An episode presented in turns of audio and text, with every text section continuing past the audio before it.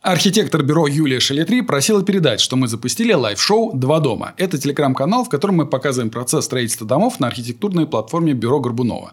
Прямо сейчас идет стройка первого модуля будущего «Два дома» для нашего клиента. А Юля рассказывает об этом прямо с места событий. Все началось с зеленой поляны, потом экскаватор выкопал котлован, и строители начали возводить умную плиту, такой фундамент.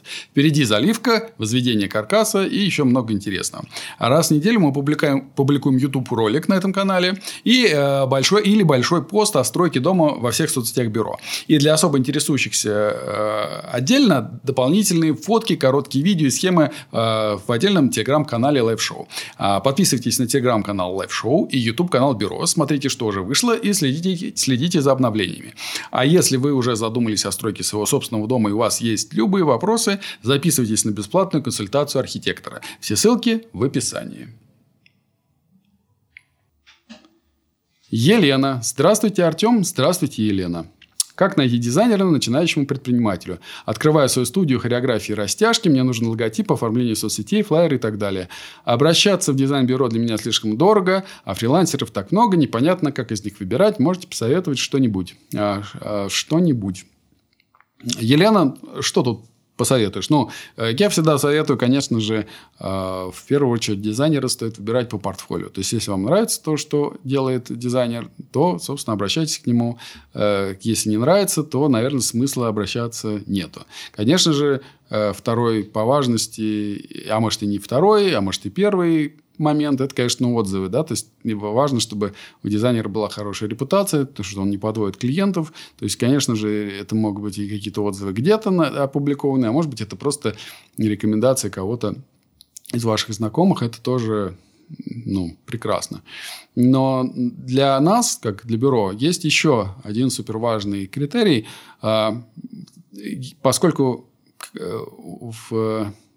сам, например, лично я отнюдь не сразу стал дизайнером таким, который я сам себя в профессиональном смысле уважал бы. Да? То же самое с арт-директором. Я тоже не сразу стал арт-директором, который меня бы самого устраивал. Вот. И эту дорогу мне пришлось пройти, как и всем другим дизайнерам, которые хотели стать профессионалами. Соответственно, когда я проходил эту дорогу, для меня всегда был руководящим принцип, то, что если ты, как говорится, терпение и труд, все перетрут. То есть, если ты чего-то хочешь научиться делать, и ты будешь стараться и грести, то судьба так распорядится, что да, тебе повезет, и ты в нужное место попадешь, и начнет у тебя получаться. То есть, главное в этом смысле не сдаваться. И вот это вот свойство, собственно, вот эта турбина под хвостом, так называемая, да, желание учиться и желание развиваться – для меня стало таким первостепенным критерием, ориентиром в том, когда мы выбираем даже дизайнеров к себе. То есть, когда мы берем бюрошников, нам даже не настолько важно, какой у него текущий уровень, а важно то, насколько он очень хочет развиваться, насколько он серьезно настроен, показывает себя, в каждой бочке затычка, пишет, достает, присылает какие-то примеры, задачки и так далее. Вот. И, собственно, в рамках этой идеологии, поскольку мы считаем этот критерий для себя самым главным, это профессиональный постоянный рост, мы как раз некоторое время назад ввели на сайте бюро такую штуку, которая называется КПД. Это такой рейтинг, коэффициент, некий баланс, который показывает, насколько человек активно ведет какую-то профессиональную активность образовательную, насколько он активно учится. И вот, соответственно, мы постепенно этот КПД внедряем. Он уже есть у нескольких сотен наших всяких студентов, читателей и людей в бюросфере. Вот. И пока что не у всех. Вот, соответственно, это тоже некий способ понять, насколько человек вообще, ему профессия сама по себе интересна. Это наш такой первый шаг. На странице КПД можно просто посмотреть какие-то случайные пока что выборки из лучших ребят по этому принципу. Из тех, кто больше всех читал, больше всех учился, закончил наши школы и так далее. Вот. А в дальнейшем, может быть, появятся еще какие-то инструменты, чтобы я мог не только посоветовать вам, как и бюро, да, но и помочь чем-то. Антон Малышев. Мне сложно понять связи между писателями. Кажется, что все великие жили в одно время и общались друг с другом. А на уроках литературы о периодах жизни говорят. Во второй половине конца XIX века, в разгар правления Алексея I, вскоре после восхождения на царство Екатерины, нарисовал инфографику «Как ее улучшить». Антон, если вы прочитаете книгу Эдварда Тафти «Представление информации», то вы узнаете, что любую инфографику можно улучшить, убрав из нее всякое лишнее говно и добавив в нее много ценных и полезной информации. То есть, на вашей инфографике, хоть как бы вроде как бы она на первый взгляд сделана аккуратненько, очень много лишнего говна, который ни зачем не нужен. То есть, например, у вас все писатели какими-то своими цветами раскрашены, которые вообще не значат абсолютно нифига. И если просто эти цветные плашечки сделать нейтральными или и вообще еще лучше из плашечек их превратить в тоненькие линейки, то уже, соответственно, вы меньшими чернилами добьетесь того же эффекта. Будет понятно, собственно говоря, все то же самое, но меньше шума и так далее. А при этом таймлайн у вас внизу, вот эта расческа, которая во все стороны торчит, тоже непонятно, нафига она торчит в обе стороны. То есть, почему не оставить эти штришочки только с одной стороны и при этом, например, укоротить их раз в 5. Вот. Дальше, как у вас таймлайн устроен. То есть, таймлайн – это тоже искусство, да, как ось разметить. То есть, у вас, в принципе, вот эти вот все люди, да, они стоят все где-то между. И, в принципе, понять про какого-то, поскольку у вас там шаг 10 лет, когда кто родился, невозможно. Соответственно, эти года нигде не подписаны. И по сути, даже у вас, в принципе, не очень видно, где один век начинается, где заканчивается. То есть, тоже особого нету пользы.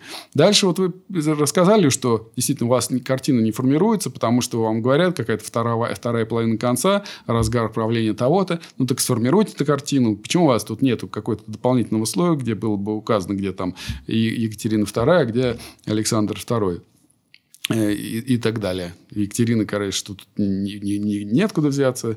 А вот всякие Александр II, III и Николай II там здесь могли бы вполне появиться, их показать для того, чтобы был фон. Возможно, еще какие-то и события могли бы исторические, если они важны для понимания, там, с точки зрения для усвоения там, какого-то курса литературы или еще чего-то, или какой-то исторические перспективы. Любые другие аннотации.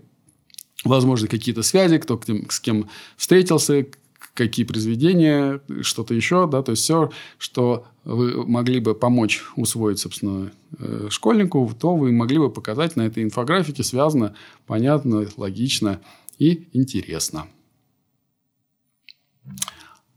Предлагаю, собственно, уважаемым зрителям поделиться своими мыслями по поводу того, как можно было бы эту инфографику тоже улучшить. Ника. Есть много принципов, которые одинаково работают в разных сферах искусства, да и в жизни вообще. Расскажи, а опыт в дизайне помогает писать музыку и как именно? Ника, это сложно, наверное, сформулировать, насколько напрямую, но думаю, что, наверное, ответ, конечно же, да. Приведу примеры. Во-первых, если, например, возьмем какую-нибудь типографику.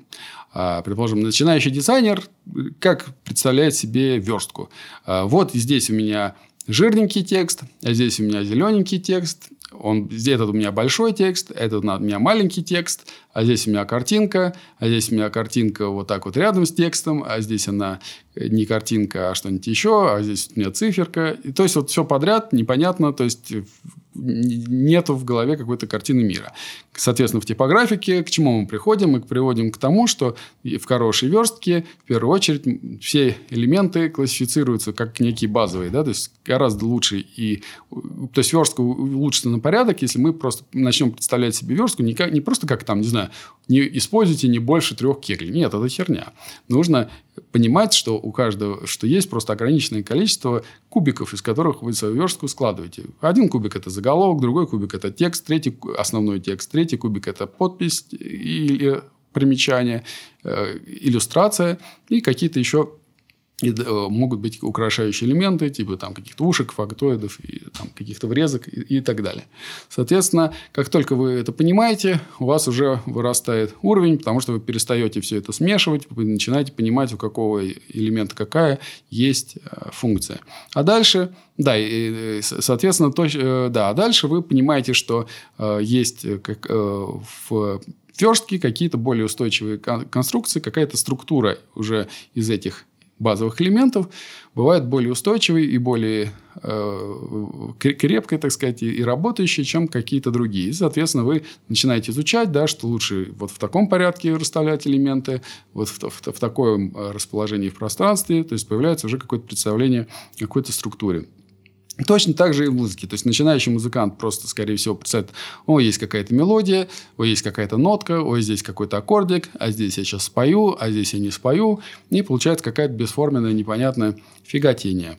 Вот. Если же музыкант уже немножко продвинулся, начал изучать, он понимает, что есть, оказывается, какие-то функциональные вещи. Есть риф, есть там, куплет, есть припев, есть какая-то мелодия вокальная, да, там есть какое-то соло на гитаре, да, и так далее, и так далее. То есть, если уже, когда уже просто разделил эти вещи на какие-то функциональные штуки, то уже гораздо лучше и предсказуемее будет получаться. А дальше что? А дальше, естественно, есть какие-то структуры музыки, которые уже более удачные, устоявшиеся, и которые, то есть, например, там песня, да, состоящая из, предположим, вступления, куплета припева второго, после второго припева бриджик, потом третий припев и какая-нибудь концовочка. То есть, это стандартная тупейшая структура, которая, там, не знаю, в 90% песен есть. Это работает, живет.